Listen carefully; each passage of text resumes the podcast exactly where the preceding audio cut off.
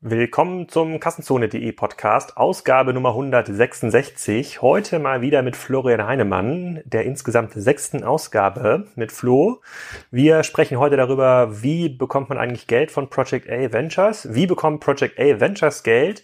Und wir reden auch über das Dilemma der Corporate Funds, die, das haben wir besprochen im Podcast mit Iskender Dierik, denen es extrem schwer fällt, Fuß zu fassen in Berlin und die immer höhere Summen brauchen, überhaupt in diesem Venture Capital Spiel mitzuspielen. Also es wird wieder spannend und sehr unterhaltsam und äh, ich hoffe, wir können anknüpfen an den Podcast K666 Digitalisierung zum Festpreis, der mit Abstand populärste Podcast bei Kassenzone, den ich mit Florian vor ungefähr zwei Jahren aufgenommen habe oder vor anderthalb, ganz, ganz grob. Und wir möchten an dieser Stelle auch wieder danken Payback, unserem Hauptsponsor für 2018. Payback sorgt dafür, dass wir diese Podcasts auch in Text übersetzen können. Also die bezahlen die Transkription. Das ist ziemlich cool. Also wir haben jetzt 40 Podcasts frei in diesem Jahr. Da können wir eine ganze Menge transkribieren. Und ich habe die auch mal gefragt, ob sie was Gutes machen können für die Kassenzone Hörer und Leser. Und der Thorsten Hautmann, der ist dafür zuständig, sagt, ja, die sollen einfach anrufen und mit dem Code Kassenzone findet er sicherlich für jeden Interessenten einen guten Deal.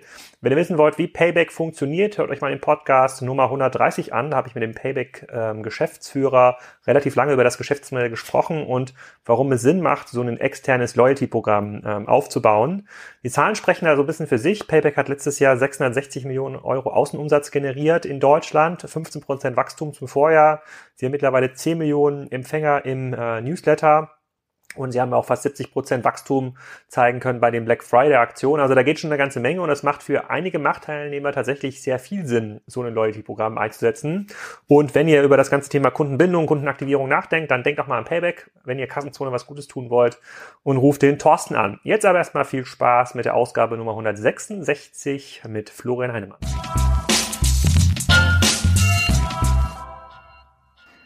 Willkommen zum Kassenzone.de Podcast. Heute die erste Ausgabe 2018 mit Florian Heinemann. Kleiner Recap zum Thema Digitalisierung zum Festpreis, Investieren mit Geld zurückgarantie. Die erfolgreichen Ausgaben in 2017. Für diejenigen, die noch nicht die Gelegenheit hatten, ähm, diese Ausgaben zu hören, müsstest du einmal kurz erklären, wer du bist und was du machst.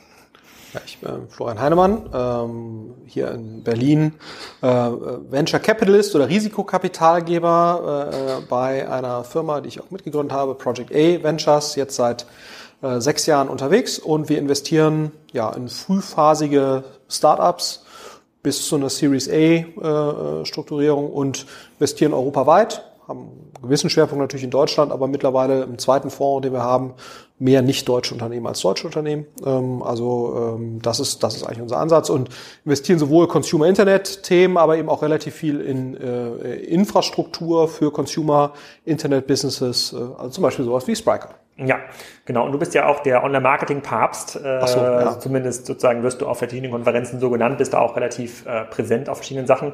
Wir wollen die heutige Folge einmal nutzen, um so ein bisschen zu rekapitulieren, was ist eigentlich passiert 2017. Wir hatten mhm. ähm, den letzten Podcast zu dem Thema, sind wir in einer Blase vor sieben Monaten? Mhm. Ähm, da ging es auch so ein bisschen darum, wie sind gerade die ganzen Bewertungen, wo geht die Reise hin. Äh, danach wollen wir nochmal darüber sprechen, wie bekommt man eigentlich heute Geld von Project mhm. A Ventures? Ihr habt euch ja eine Ausrichtung ein bisschen geändert. Und mhm. wie bekommt ihr eigentlich Geld? Wie mhm. ist die Fondsstruktur in Zukunft eigentlich äh, mhm. geplant? Vielleicht fangen wir mal kurz mit einem Recap an. Also ja. der, ähm, ich glaube, der Digitalisierung zum Festpreis Podcast, den hatten wir, glaube ich, sogar 2016 schon aufgenommen, ich bin mir gar nicht sicher. Der ist schon ein bisschen länger, der ist schon ein bisschen länger her. Mhm. Äh, und da ging es ja darum, dass wir ja, also mit ein bisschen Spaß belegt darüber diskutiert haben, wie schwer es eigentlich Konzernen fällt zu digitalisieren, weil sie das immer so äh, versuchen, über so eine CIO-Struktur zu machen. Mittlerweile sind so, sagen sogar CIOs, sie wollen nicht gar nicht mehr CIO sein, weil es irgendwie ein blöder Begriff und hat auch, mhm. auch zu wenig, zu wenig, äh, zu wenig Sachen.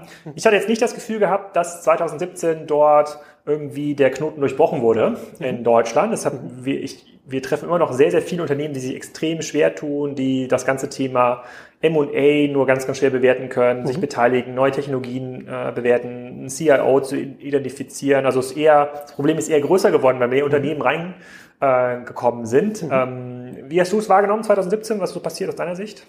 Ja, also ich glaube schon, dass, ähm, dass die Anzahl von Unternehmen, die sich ernsthaft mit diesem Thema beschäftigen, schon nochmal zugenommen hat äh, und auch sozusagen der ähm, ja, Ressourceneinsatz in dem Bereich schon auch nochmal zugenommen hat. Äh, das, ist, das ist auf jeden Fall so. Ähm, es gibt nochmal deutlich mehr Unternehmen, die jetzt hier in Berlin äh, irgendeine Präsenz aufgebaut haben rund um Startups ähm, in den verschiedensten äh, Ausprägungen.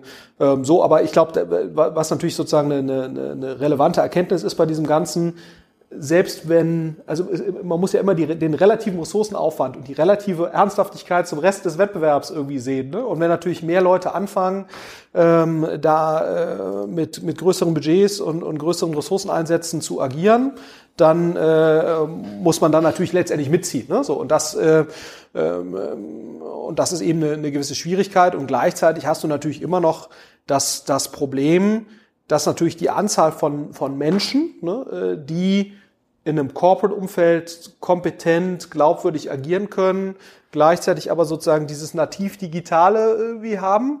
Die wird ja nicht äh, über so ein Jahr auf einmal größer, ne? sondern das ist ja sozusagen eine Menge von Leuten, die muss auf, aus einer Startup-Welt irgendwie rauswachsen, dann irgendwie erkennen, äh, äh, eigentlich ist Corporate aus welchen Gründen auch immer für mich irgendwie das Bessere. Die müssen dann da wieder eine gewisse Akzeptanz finden und so. Und das ist ja ein Prozess, den kann man ja nicht künstlich beschleunigen, sondern der braucht ja einfach eine gewisse Zeit. Ähm, und äh, insofern gebe ich dir völlig recht, der, der Leidensdruck ist nicht größer, ist, ist nicht kleiner geworden, weil ich glaube gleichzeitig auch nochmal viel präsenter geworden ist, wie stark in den Köpfen von, von auch deutlich mehr Leuten, wie dominant eigentlich die Plattformen sind. Ne? Also ich glaube sozusagen diese, diese, diese Plattformdominanz und was das potenziell heißt, ähm, ist sicherlich äh, im, im, im, äh, im Grade der, der Wahrnehmung und der Awareness nochmal deutlich mehr auf die Agenda gekommen. Ähm, so, und das, ähm, das ist sicherlich Haben die Unternehmen das denn aus deiner Sicht verstanden? Also ich, ich, ich glaube, 2017 war auf jeden Fall das Jahr, bei dem ich auf Kassenzone am meisten zum Thema Plattformökonomie mhm. geblockt habe und versucht, das so ein bisschen einzuwerten, auch für mich verständlich äh, zu machen. Das sind auch die meist abgerufenen Beiträge und sozusagen summa summarum kommt da eigentlich raus, die Unternehmen äh, können entweder quasi einen, sozusagen Vertical in einer Plattform werden, also irgendwie Zulieferer oder Dienstleister oder was auch immer. Sozusagen der Kundenzugang liegt dann aber bei der Plattform oder man muss selber eine Plattform werden in, ja. in seinem Bereich,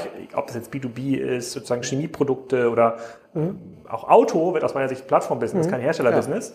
Ja. Ähm, und dann kann man aber versuchen, sozusagen von sich abhängige Verticals zu bauen. Das ist ja fairerweise auch die Diskussion, die uns am meisten gerade bei Spriker befördert, mhm. weil es jetzt gar nicht mehr darum geht, irgendwie einen Online-Shop neu zu bauen, sondern sich ja. zu überlegen, mit was für Tools, was für Mechanismen, mit was für Interfaces ähm, kann ich jetzt an meine Kunden rankommen und die binden und diese Kundenbindung ähm, weiterverkaufen. Das würde ich sagen, sind über 50 Prozent der Kundenanfragen, mhm. die, die wir schon in dem Bereich haben. Also mein Learning da wäre, okay, Plattformökonomie ist auf jeden Fall deutlich besser verstanden. Mhm. 2017 dieser, diese Lösungsansätze ähm, und auch die, die, die, die, die, der Opportunismus oder der Optimismus ähm, äh, in diesem Markt da erfolgreich zu bestehen, äh, bestehen zu können, das ist irgendwie nicht gewachsen. Habe ich Gefühl, nee, aber ich glaube, aber ich glaube, das ist ja sozusagen die Problemerkenntnis ja.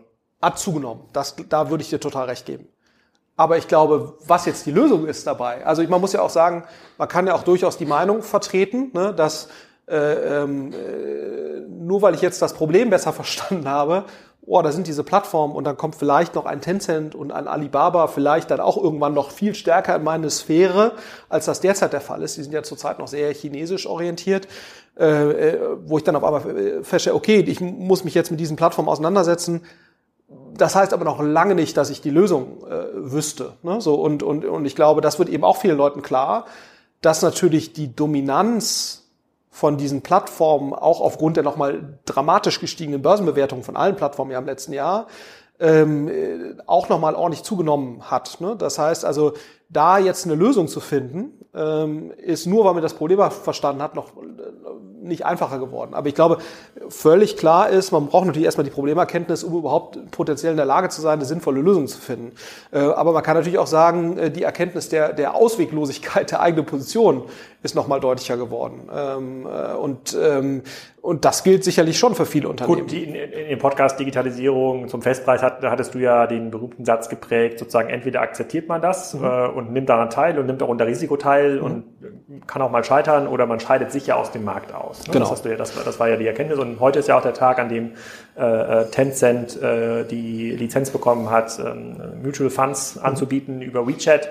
Das wird, glaube ich, auch nochmal das ganze Investmentbanking-Geschäft irgendwie anschieben. Ich weiß nicht genau, wie es in China bisher strukturiert ist, mhm. aber sozusagen von einem Tag auf den anderen an eine Milliarde WeChat-Nutzer in Asien die Möglichkeit zu haben, dort so strukturiert zu investieren, mhm. das ist, glaube ich, schon noch mal eine Sache, die einiges, äh, sozusagen einiges ähm, an Bewegung in dem Bankenmarkt auslösen, ja. auslösen wird. Ähm, dann lass mal überlegen, wir haben ja vor, ich bin mir nicht ganz sicher, ich glaube vor drei Monaten hatte ich einen Podcast aufgenommen äh, mit äh, Iskender Direk mhm. oder auch Dirk, wie er hier oft genannt wird, äh, der sozusagen, der sich stark mit diesem ganzen Thema Corporate Venture Funds äh, mhm. beschäftigt hat und er sagt, naja, eine Lösungsmöglichkeit, ein Lösungsvektor, den hatten wir auch in dem vorangegangenen mhm. Podcast diskutiert, ist natürlich, dass man sich deutlich aggressiver, deutlich früher an, äh, an Businesses beteiligt, die mhm. auch gar nicht im strategischen Korridor mhm. der Corporates liegen, äh, einfach um sich Kompetenzen einzukaufen mhm. oder alleine um zu lernen, wie funktioniert eigentlich heute M&A, ja, mhm. wenn man ja. nicht mehr, wenn man nicht mehr nach Umsatz und Rendite bewerten kann, sondern irgendwie nach Kompetenz, Momentum, mhm. Infrastruktur äh, bewerten muss. So und sein Learning war, hm, pass mal auf, vor, vor zehn Jahren, da war so ein 50 Millionen Euro Fonds mhm. hier in Berlin, wenn man den als Corporate aufgesetzt hat, ja, wenn man irgendwie der größte Milchbrausehersteller sozusagen Deutschlands war, 50 mhm. Millionen hier nach Berlin gekommen ist, da war man irgendwie noch sozusagen der Superstar. Das, mhm. Da hat man auch viele Bewerbungen bekommen von relevanten mhm. Ventures. Heute sind 50 Millionen maximal das Eintrittsticket, um hier mitmachen zu dürfen. Da hängt noch nicht mal eine Renditeerwartung dran. Und dann ähm, wahrscheinlich auch nicht mit deinem eigenen Fonds, ehrlicherweise. Weil man kann sich schon drüber streiten, hm. ob ein 50 Millionen äh, ausgestatteter Fonds, ja, also damit kann man schon einen Fonds betreiben, aber ich glaube, das ist auch die Untergrenze wo man ein halbwegs professionelles Management eines Fonds überhaupt gewährleisten kann. So und und äh, kannst kannst du mal kurz für die sozusagen ja. für die Fondsneulinge, ich glaube, das hast du wahrscheinlich schon mit äh, Joel, Joel in seinem Podcast im Detail äh, diskutiert, sozusagen, was für Kosten hängt in so einem Fonds? Also was braucht man da eigentlich, um 50 Millionen auszugeben? Ja, du musst ja musst ja überlegen. Also du, äh, du hast ja immer eine gewisse Management-Fee. Ne? Wir, wir kennen das äh, von unserem DWS, DK oder sonst irgendwas Fonds, den wir hoffentlich nicht ja, aber, aber die, die Gehälter hier sind ja so äh, so bodenständig hier ja, bei euch. Ja, also man muss halt nur, dass man, dass man mal so eine Orientierung hat. Also eine normale Management-Fee in einem Frühphasenfonds oder auch generell im größeren Fonds wird das dann irgendwann weniger, äh, aber es ist eigentlich zwei, zweieinhalb Prozent pro Jahr. Das heißt, wenn du einen 50 Millionen Fonds hast, äh, agierst du de facto mit eine Million bis 1,25 Millionen Euro. Mhm. So, das ist das, was du dann pro Jahr zur Verfügung hast während der Investmentphase, ne, also, die, also während du das Portfolio aufbaust, das ist in der Regel drei, vier Jahre, und dann schmilzt diese, schmilzt das ab. Und das ist auch der Grund, warum du als VC, wenn deine Investmentphase vorbei ist, also nach drei, vier, fünf Jahren, dann brauchst du halt den nächsten Fonds, um quasi dein Level an Management Fee. Zu halten. Ne? So und und meine These ist eigentlich, wenn du mal überlegst, was brauchst du als vernünftiger VC, brauchst du zwei Partner, du brauchst drei Associates oder zwei und dann brauchst du noch irgendwie Office Management und noch vielleicht ein bisschen was dazu und ein Büro und dann brauchst du ein relativ großes Reise, sonst irgendwas Budget.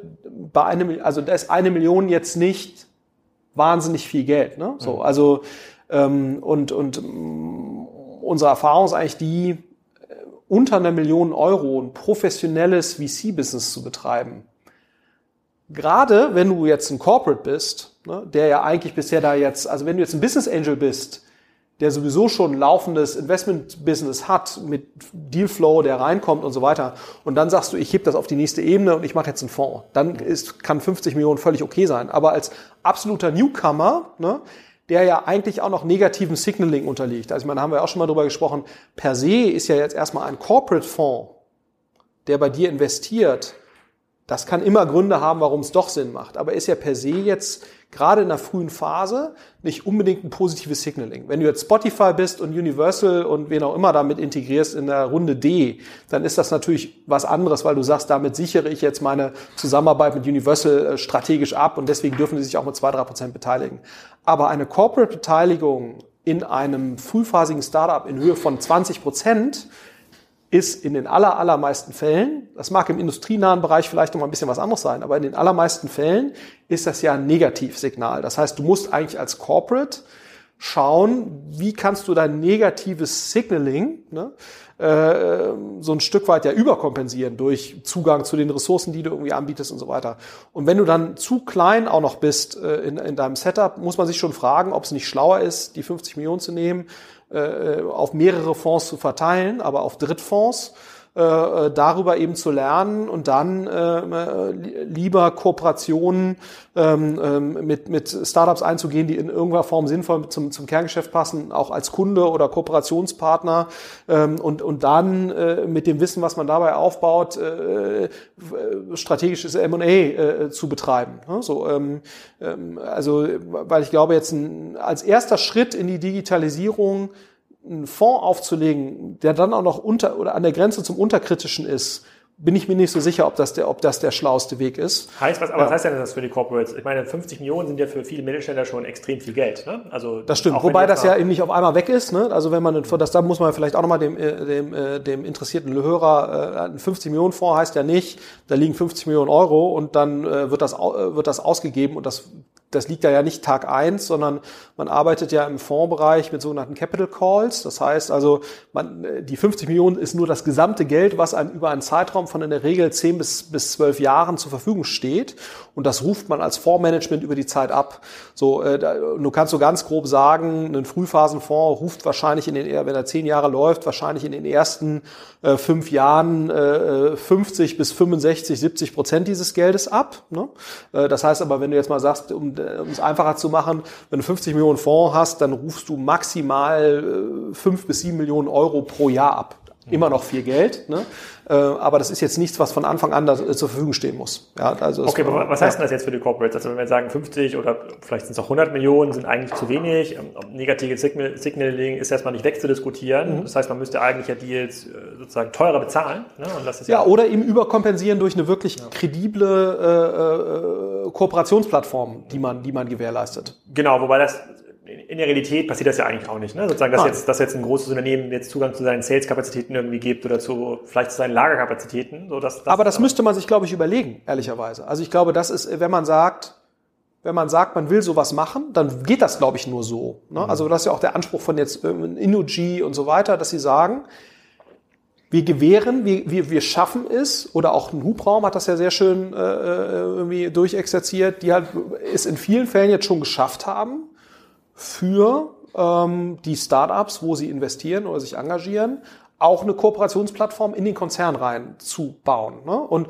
und ich glaube, das ist mindestens genauso wichtig wie sagen wir, die finanzielle Ausstattung dabei, weil damit kann man natürlich wieder sein, sein Negativ-Signaling wegkompensieren, indem man quasi sagt, ja, wir sind vielleicht jetzt nicht äh, Sequoia, aber äh, wir haben eben, können dir Zugang gewähren, was vielleicht jetzt gerade in der frühen Phase, wo Kunden auch, äh, Kundenakquisition sehr, sehr wichtig ist, oder was auch immer. Und ich glaube, darüber würde ich mir mindestens genauso viel Gedanken machen, äh, wenn ich sowas aufsetze, solche Aktivitäten. Wie kann ich die Assets, die ich ja unzweifelhaft habe äh, als Corporate, wie kann ich die glaubwürdig und, und nachhaltig zugänglich machen. Ähm, und ich glaube, das, da machen sich Leute zu wenig Gedanken drüber, äh, weil natürlich irgendwelche operativen Manager in einer Business Unit, nur weil jetzt der Willi anruft aus dem äh, Corporate Venture Fonds und sagt, hier kümmere dich doch mal um mein Startup, der sagt hier, pass mal auf, äh, Willi, ich habe jetzt hier meine Jahresziele zu erfüllen. Und lass, lass mich mal genau überlegen, wie kann jetzt die Kooperation mit diesem äh, Ding, was irgendwie so viel Umsatz macht wie der Konopke äh, unterm S-Bahn-Bogen, wie kann das jetzt dazu beitragen, dass ich meine Jahresziele erfülle, dass wir überlegen, äh, gar nicht. Ja, so. Das heißt, da muss man natürlich einen Weg finden, wie der Business Unit Leiter äh, dann auch den Anreiz hat, äh, dort zu kooperieren. Und ich glaube, das wäre etwas, bevor ich sowas starte, muss man neben dieser Geldthematik und der unterkritischen Geldverfügbarkeit potenziell sicherlich eine, äh, eine kredible Partnership-Plattform bauen. Ist eine, ja? ist eine Option für so einen Fonds zu sagen, okay, dann lasse ich mal diese Hotspots wie Berlin außen vor oder Kiel, ist ja auch so ein Thema, mhm. wo man sich da, das ist ja ein großer Wettbewerb bei mhm. Investmentfonds, ähm, wo man dann sagt, pass mal auf, ich komme jetzt aus der Nähe von Stuttgart oder Frankfurt oder mhm. Freiburg, dann bleibe ich halt da, dann versuche ich quasi dort der der Digital Leader zu werden, der First Mover, ja, sozusagen ein großer Investmentfonds dann in, in Freiburg, da ist wahrscheinlich 50 Millionen Fonds noch ein Highlight. Mhm. Ähm, da bin ich vielleicht nicht an den super, super innovativen Modellen dran, die es hier, hier in Berlin gibt, aber macht ja gar nichts. Das mhm. reicht ja eigentlich, wenn ich in meinem lokalen Umfeld ähm, der stärkste und, und, und beste bin und daraus ergibt sich dann quasi irgendeinen so äh, irgend so einen ähm, Multiplikatoreneffekt, äh, der mir dann irgendwie gute Leute in, in mein Unternehmen spült oder ist das eine Option? Hast du das schon mal gesehen? Habe ich jetzt, kann ich jetzt kein, aktiv kein Beispiel nennen, aber was jetzt zum Beispiel zu sagen, ich bin der Platzhirsch in Aachen ne, oder in Karlsruhe, wo es mhm. halt eine wirklich ein tolles Uni-Umfeld gibt, ähm, ähm, und, und wo auch sicherlich eine Menge technologisch extrem weit fortgeschrittene Unternehmen unterwegs sind und wo ja auch eine Reihe von Leuten sind, die sagen, aus welchen Gründen auch immer, die völlig legitim sind, ich möchte eben gerne dort bleiben. Ne? So, also das kann ich mir schon vorstellen. Also gerade wenn du ein gewisses Cluster hast von äh, Unternehmen in einem gewissen Bereich, äh, dann bist du selbst ein äh, Mittelständler oder tust dich mit mehreren Mittelständlern zusammen. Ich glaube, das ist sowieso äh, ich glaube, man muss sich schon fragen, gerade für diesen VC-Bereich, ob es nicht schlauer ist, ehrlicherweise, gerade wenn man nicht Siemens ist, ne, sondern eben Mittelständler, ob dieses, dieser Kooperationsansatz auch in einem VC-Bereich nicht viel schlauer ist. Also dass man sich mit sechs, sieben anderen Mittelständlern, äh, die vielleicht nicht direkte Konkurrenten sind, aber selbst wenn es direkte Konkurrenten sind, dass man sich mit denen zusammentut und solche, solche Strukturen aufsetzt und vielleicht in der Region. Und ich glaube, wenn da genügend Potenzial äh, in der Region vorhanden ist an interessanten Unternehmen, äh, why not? Ja, also ähm, weil man muss ja sagen, gerade wenn es jetzt um irgendwelche äh, richtigen, ernsthaften Technologie-Startups geht, ist ja in München äh, jetzt äh, auf gar keinen Fall mal schlechter aufgestellt als Berlin, ne? Äh, eher im Gegenteil. So, also insofern, ich glaube, es gibt und, und Stuttgart bin ich mir auch sicher, dass es da eine Menge an sehr interessanten Sachen gibt. Und wieso soll man nicht in der Stuttgarter, Karlsruher Region äh, sich, sich tummeln? das kann ja sehr, sehr spannend sein. Ne? Okay, dann kommen wir mal, dann kommen wir mal quasi, da schließt ja genau das Thema an, wie bekommt ihr denn eigentlich Geld? Ne? Ihr habt ja quasi den ersten Fonds aufgebaut. Ja, oder lassen wir vielleicht noch mal ja. ein, ein, ich glaube, man muss ja immer gucken, wie schafft man es, in der für mich relevanten Dealflow äh, Pipeline eine gute Position zu erreichen. Mhm. Ne, das ist ja sozusagen der, der, der relevante Punkt. Und wenn die relevante Deal Pipeline in Karlsruhe, Stuttgart, gut ist, dann kann es ja durchaus eine Möglichkeit sein, sich dort zu platzieren, anstatt zu sagen, ich gehe jetzt nach Berlin, wo ich die Nummer 24 bin, ne? äh, weil dann hast du natürlich adverse Selektion. So, genau. Also ich glaube, das, das, äh, das überlegen wir ja genauso. Wie schaffen wir es, an eine relativ gute Position in, in, in der Deal-Hierarchie zu erreichen, ne? weil die Leute suchen ja immer zuerst den reputiertesten VC und äh, oder die zumindest die guten, ne? die suchen es immer äh, erst die, die so und da musst du es halt schaffen in, der Wahrnehmung der Leute äh, eben der FC Barcelona oder zumindest mal der äh, FC Bayern München zu sein. So und äh, und, und ich glaube, was halt keine Option ist, zu sagen, ich starte halt als Augsburg, ne? weil Augsburg im VC-Bereich äh, ist halt nicht nicht absteigen, ne, sondern Augsburg erzielt halt im äh, VC-Bereich eine systematische Negativrendite.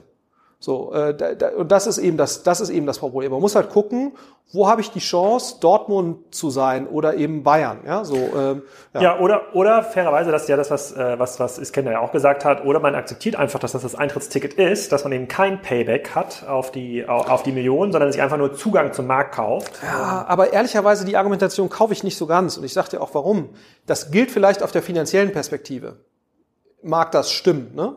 Aber ehrlicherweise muss man sich sowieso fragen, ob die finanzielle, die finanzielle Perspektive bei diesem VC-Spiel, ja, die ist nett, wenn die gut funktioniert und klar gewinnt man lieber Geld als verliert man Geld, aber die viel wichtigere Sache ist doch, Zugang zu den relevanten Startups und, und, und Kompetenzen zu bekommen. Und, und wenn du nicht Zugang zu den besten Startups und besten Unternehmern hast, dann scheitert, dann scheitert nicht unbedingt der Kompetenzaufbau. Aber dann bist du natürlich auch nicht im, im wie man so schön sagt, Best of Breed, äh, okay, äh, Bereich unterwegs. FC Augsburg, dann hier Berlin auch nur FC Augsburg-like Player ne, für deinen Business. Genau, so und, und, und, und wenn du sagst, es ist sowieso schon sau schwer, die digitale Transformation zu schaffen, dann musst du ja Exzellenzkerne kreieren. Ne? So, mhm. und, und die Frage ist sozusagen, wenn jetzt nicht sozusagen auf einmal Red Bull kommt und, und eben sagt, wir drehen das jetzt hier mal alles komplett um und machen sehr, oder ein Dietmar Hopp, der sagt, pass mal auf, wir investieren jetzt die brutalst in Nachwuchsförderung äh, äh, und darüber schaffen wir es halt über einen sehr langfristigen Zeitraum, äh, äh ne, äh, vielleicht in die Bayern äh, Dortmund-Liga aufzusteigen, was ja gar nicht so einfach ist, dann, dann ähm, selbst wenn das sehr, sehr gut gemacht ist, dann, dann werde ich mich systematisch schwer tun. Und was du natürlich schon siehst, in einer plattformdominierten Welt, ne, und ich glaube, das ist ja nochmal der Kernunterschied, und ich glaube, das müssen sich auch Leute noch viel klarer machen, diese, die Winner takes it all oder Winner takes most from the table Tendenz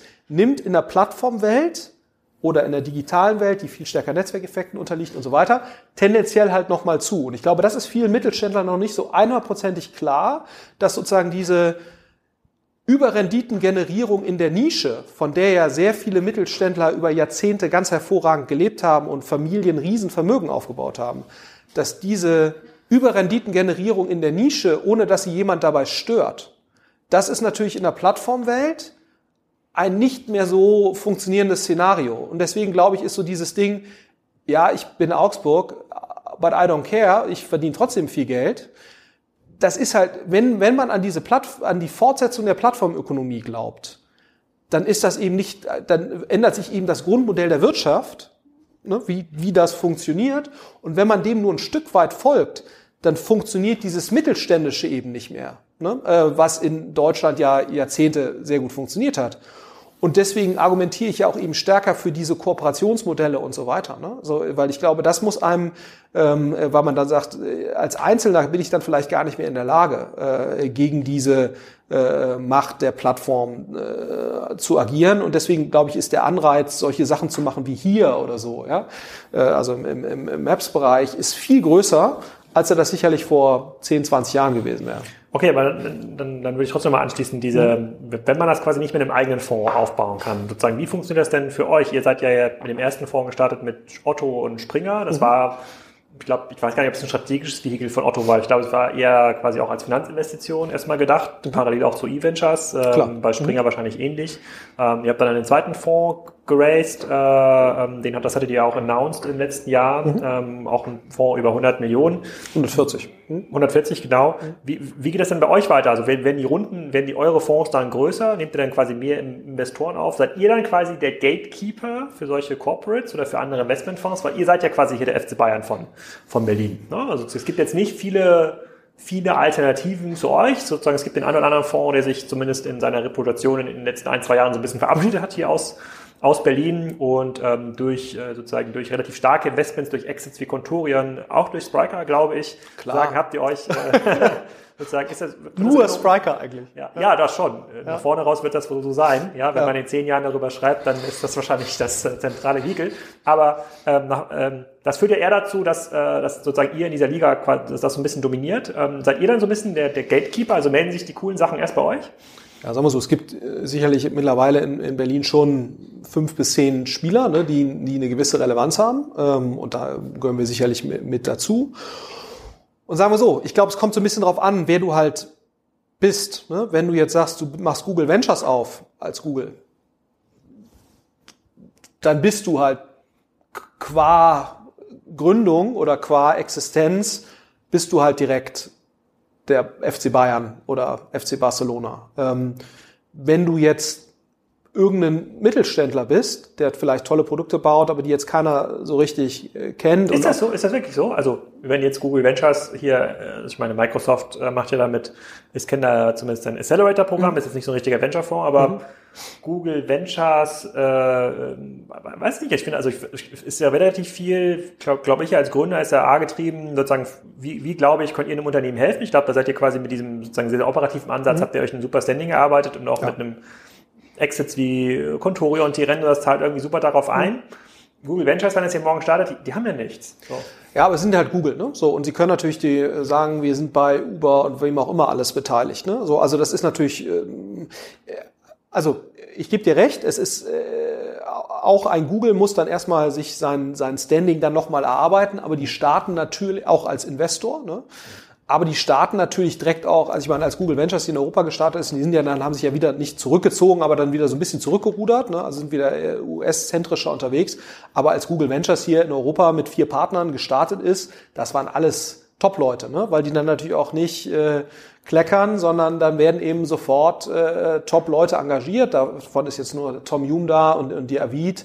Äh, so, das sind aber beides äh, Leute, die man vorher schon wirklich kannte und die eine, die eine hohe Relevanz hatten. So, die beiden anderen haben sich jetzt wieder verabschiedet äh, in, in den letzten zwei Jahren. Aber an sich, äh, da merkst du halt, es ist direkt ein ganz anderer Aufschlag, ne, als wenn jetzt ein deutscher Mittelständler das tut. So ähm, und ich glaube, das ist das ist eben schon das ist eben schon Kernunterschied. Aber ich glaube, wenn du jetzt aufsteigst hier, ähm, sich dann zu zu engagieren und zu sagen, so jetzt investiere ich erstmal in drei vier der besseren Player hier vor Ort und dann, so wie Springer das ja letztendlich auch macht, ne? also Springer investiert hier bei dem Lakestar, die haben bei uns investiert, dann haben sie bei zwei Fonds in den USA, glaube ich, und irgendwie einen in Israel, noch einen in Asien, so und überall äh, äh, sind die dann engagiert, um eben ihr Wissen zu generieren und, und ihr Know-how und ihre Vernetzung in der Szene sicherzustellen und mit dem Wissen, was sie dann da generieren, fangen sie an, eigene Investmentaktivitäten äh, an, äh, an, loszutreten und so weiter. Ich glaube, das ist wahrscheinlich wenn, und wenn selbst ein Springer das so macht, ne, äh, muss man natürlich, die ja in vielen digitalen Themen äh, Medienbereich sicherlich eine der, der führenden äh, Firmen ja nicht nur in Deutschland sind, sondern mindestens mal europaweit. Äh, da kann, muss man natürlich schon sagen, okay, dann, dann muss das wahrscheinlich jemand, der in dem äh, jetzt Mittelständler ist, der da bisher noch nicht so wahnsinnig viel Kontakt hatte, dann ist das sicherlich für die ein adäquater Weg bevor man jetzt einen unterkritischen, nicht so gut positionierten, nicht mit einer vernünftigen äh, Kooperationsplattform ausgestatteten eigenen 50 Millionen Fonds mit Berlin, in Berlin auflegt, wo man sich ja auch schwer tut, muss man ja auch sagen, äh, jetzt ein gutes Management, äh, erfahrenes Management für zu finden. Weil nur weil man jetzt gute Leute im Corporate, das mögen ja auch schlaue Leute sein, aber ich, das äh, habe ich ja auch gemerkt, ich habe ja vorher Business Angel Investments gemacht, das heißt, ich hatte ja selbst einen gewissen Investment Track Record. Aber wenn man dann merkt, man muss auf einmal mit diesem, mit diesem Fondsgeld agieren, äh, äh, mal abgesehen davon, dass es mehr ist, man muss sich viel mehr Gedanken darüber machen, wie viel investiere ich, wie viel reserviere ich denn, wie verhalte ich mich äh, äh, in so einer Finanzierungsrunde. Äh, wenn man als Project Ada unterwegs ist, was ganz anderes als Florian Heinemann äh, Business Angel, ne? weil, weil man dann sozusagen in der Folgerunde muss man eigentlich sein Prorata mit investieren. Wenn man das nicht tut,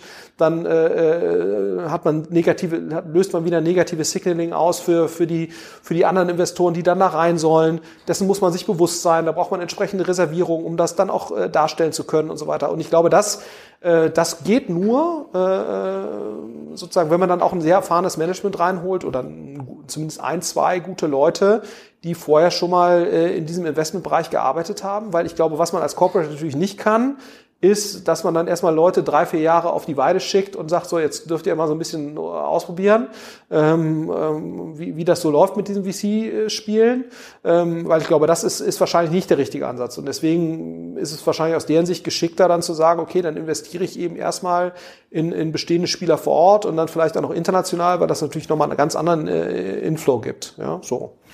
Okay, und die, die Performance quasi, mit der ihr auch reportet und sozusagen auch weitere ähm, Funds raise, bezieht sich das eigentlich nur auf die Exits oder ich habe ich hab bei der, ich weiß nicht, ich glaube, Deutsche Startups Groups, also dieses, diesem Vehicle, was hier auch äh, nochmal aufgebaut worden ist, die reporten. German Startup Groups. German Startup, mhm. genau, German Startup. Groups, äh, die, die reporten ähm, unter anderem, wenn eine neue Runde erfolgt ist von mhm. irgendwelchen Secondaries oder Primaries, die sie halten, bewerten sie quasi den virtuellen Primary Secondary, sozusagen Share Price Aufschlag. So, mhm. Und dann sagen, okay, unser das haben wir jetzt quasi, wir haben jetzt virtuelle Millionen verdient. Ist das quasi eine, eine adäquate Bewertung äh, ja, also, für sowas?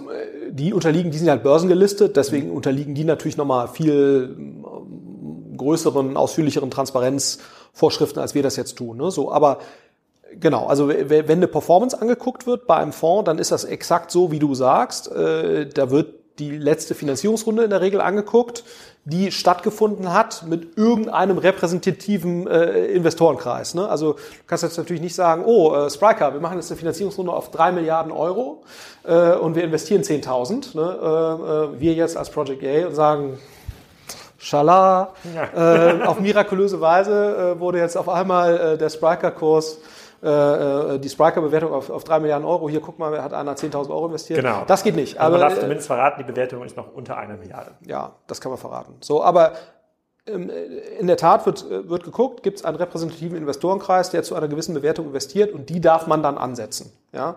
Ähm, aber es wird natürlich schon geguckt, wenn wir jetzt unser nächstes Fundraising machen, was jetzt irgendwann nächstes Jahr wieder oder ne, dieses Jahr ansteht, ähm, äh, Ende des Jahres, dann wird sehr genau geschaut, welcher Anteil dieser Paper-basierten äh, äh, Bewertung ist denn schon realisiert äh, oder wie ist der Anteil von Paper Valuations zu wirklichem Cash-In. Ne? So, und da gibt's natürlich Vergleichswerte, also erfahrene Investoren wissen halt bei einem sechs Jahre alten Fonds, Project A1, wie sehen denn da bei einem normalen Verlauf äh, in gewissen Perzentilen Leistungswerte aus, ne? in allen Dimensionen?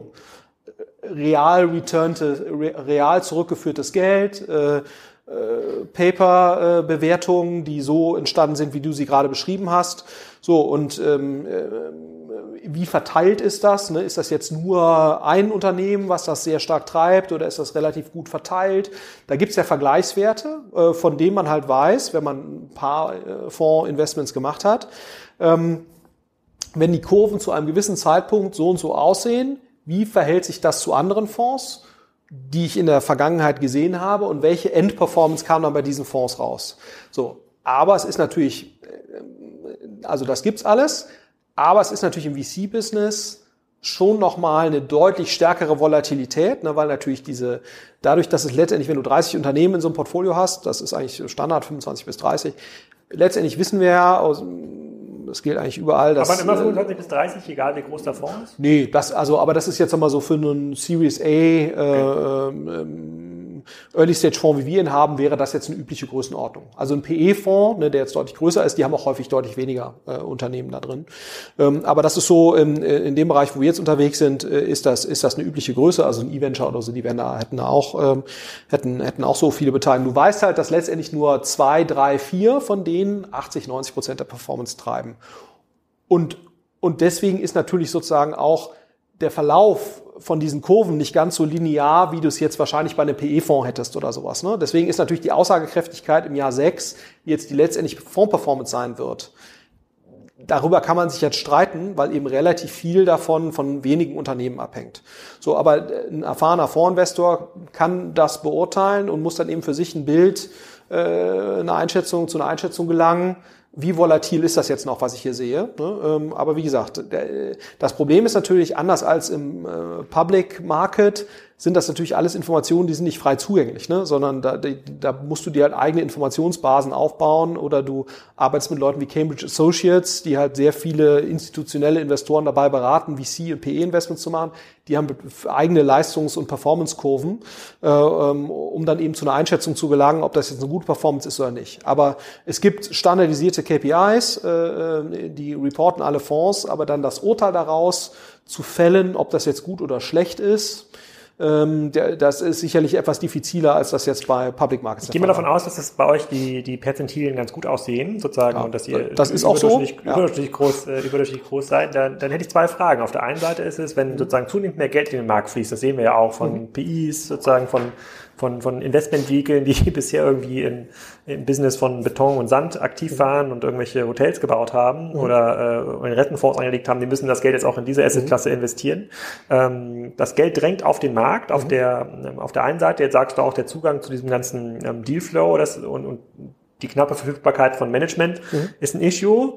Es ist müsste es dann quasi für den dritten Fonds ganz einfach sein, dann 2018 irgendwie Geld zu raisen? Das eine Frage. Und die zweite Frage ist, ist das quasi nach oben hin eigentlich offen? Also würde es für euch auch Sinn machen, auch in dem Bereich, in dem ihr tief seid, zu sagen, na ja, der erste war irgendwie so, ich glaube 80 Millionen war glaube ich der erste genau. vor, dann mhm. jetzt 140. Mhm. So, wenn man das jetzt mal fortschreibt, dann landen wir über 200. Macht das irgendwie Sinn oder hat das, muss man quasi dieser Asset-Klasse Series A sagen, nee, alles über 150 oder 180 ist schwierig zu allokieren?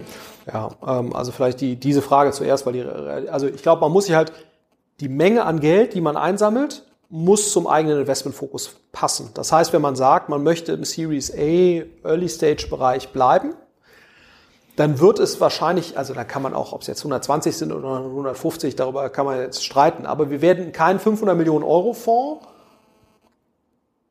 bauen mit diesem Fokus, selbst wenn wir es könnten, ähm, einfach weil wir wissen, wenn du weiter diesen Investmentfokus haben möchtest, was wir jetzt möchten, auch aus persönlichen Präferenzgründen, weil wir das einfach, weil das Spaß macht und weil wir fairerweise auch glauben, dass das von der Rendite ein gutes Bracket ist, um zu investieren, dann wirst du nicht viel größer werden können, ohne Kompromisse bei der Rendite machen zu können. Ne, dasselbe siehst du ja bei irgendwelchen äh, publicly traded äh, äh Mutual Funds, ne, also irgendwelchen DWS irgendwas. Da hast du ja das gleiche äh, Ding, ne, irgendwie Carmagnac, äh, irgendwas Investmentfonds, der macht eine super Performance mit einer Milliarde Assets under Management, mit einer, anderthalb, zwei vielleicht auch noch.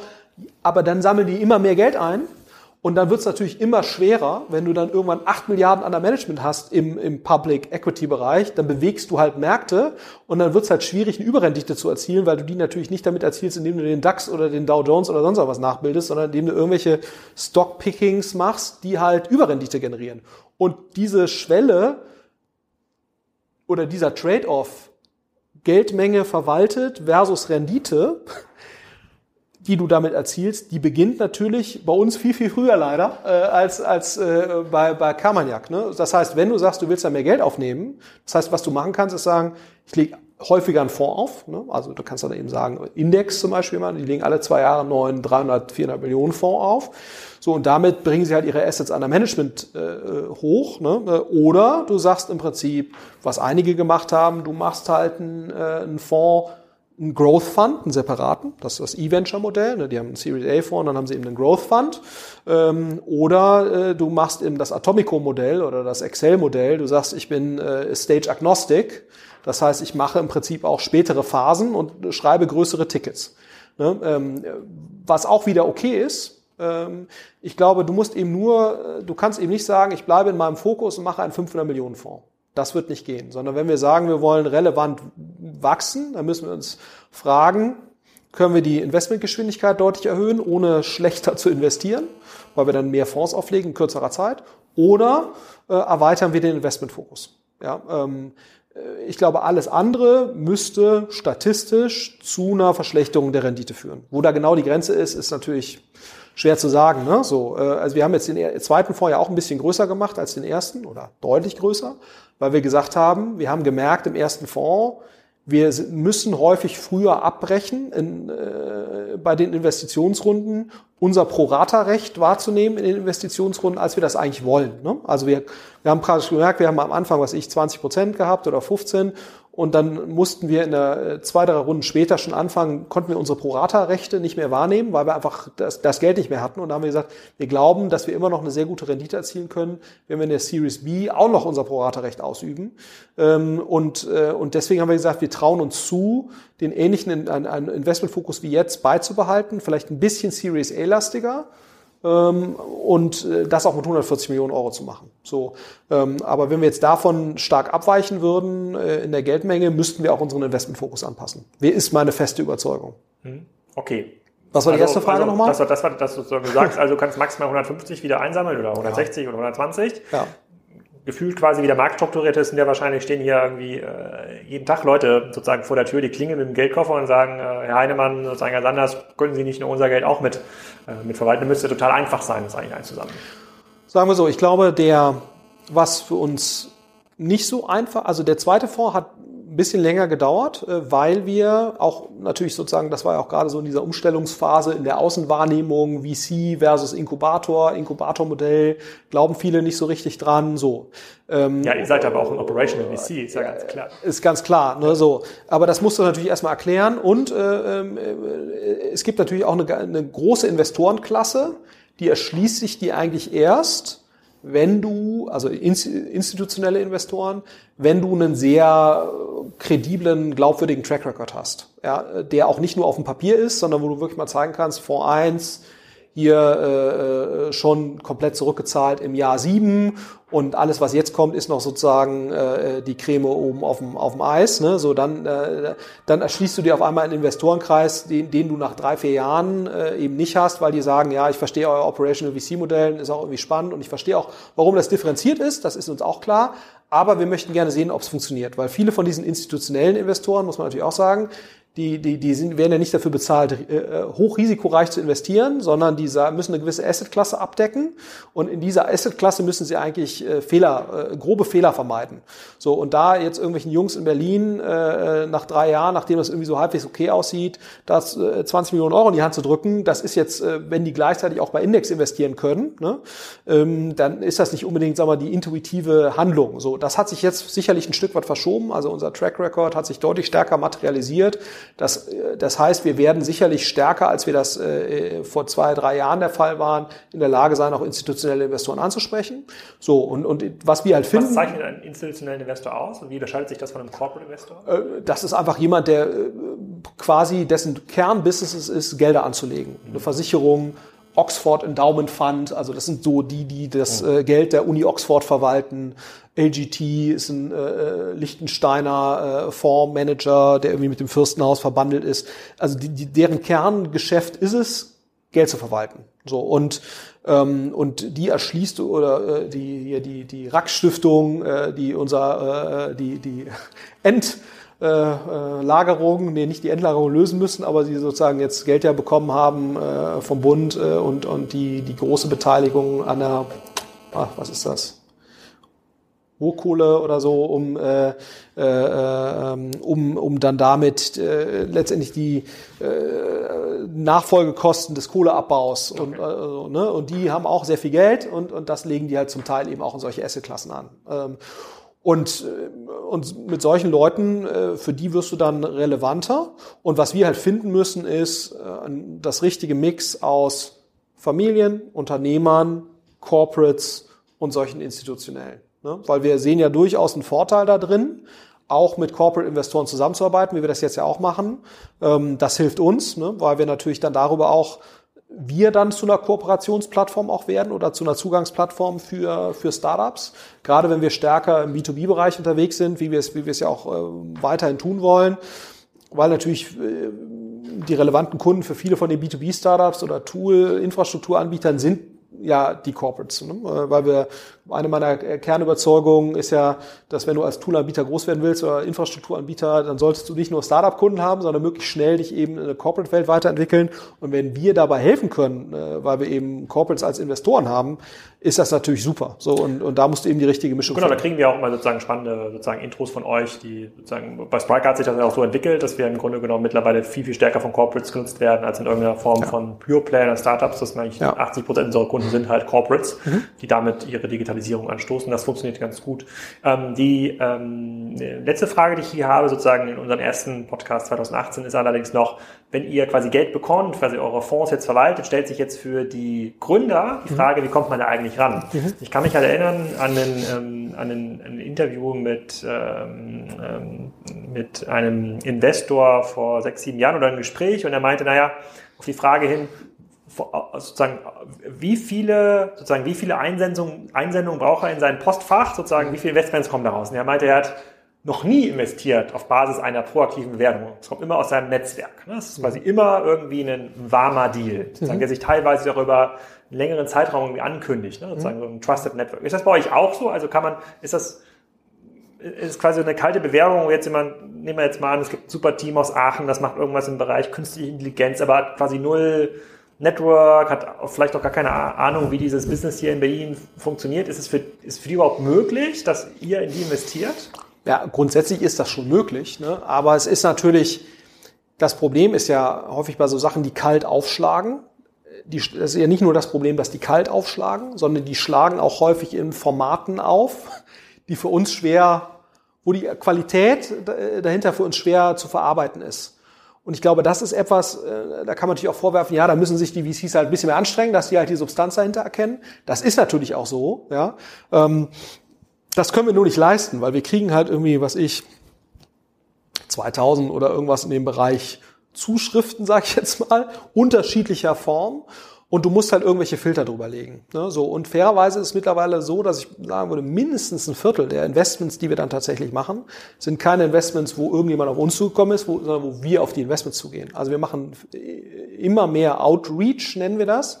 Das heißt also, wir versuchen für uns spannende Firmen, also wir definieren verschiedene Suchfelder für uns und Suchfilter äh, und versuchen da auch mit äh, verschiedensten Tools, Crawling und Auswertung von irgendwelchen LinkedIn-Connections und irgendwelchen Wachstumskurven, äh, versuchen wir dann eben interessante Targets zu identifizieren.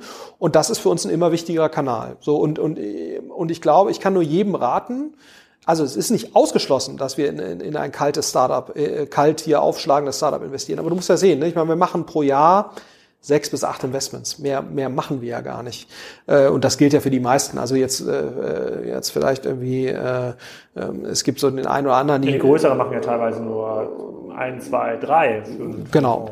So, äh, und das heißt, da muss man sich halt im Prinzip überlegen, äh, wie, wie kann ich das auch so aufbereiten, äh, und so zugänglich machen, dass, dass ich eben eine hohe Chance habe, da in den, in den Filter irgendwie reinzukommen, äh, als bei den Sachen, wo wir nicht aktiv drauf zugehen. Und da hilft es natürlich schon, über Business Angel, über Accelerator-Programme oder so, die wir alle angucken und wo wir, wo wir sehen, was da passiert.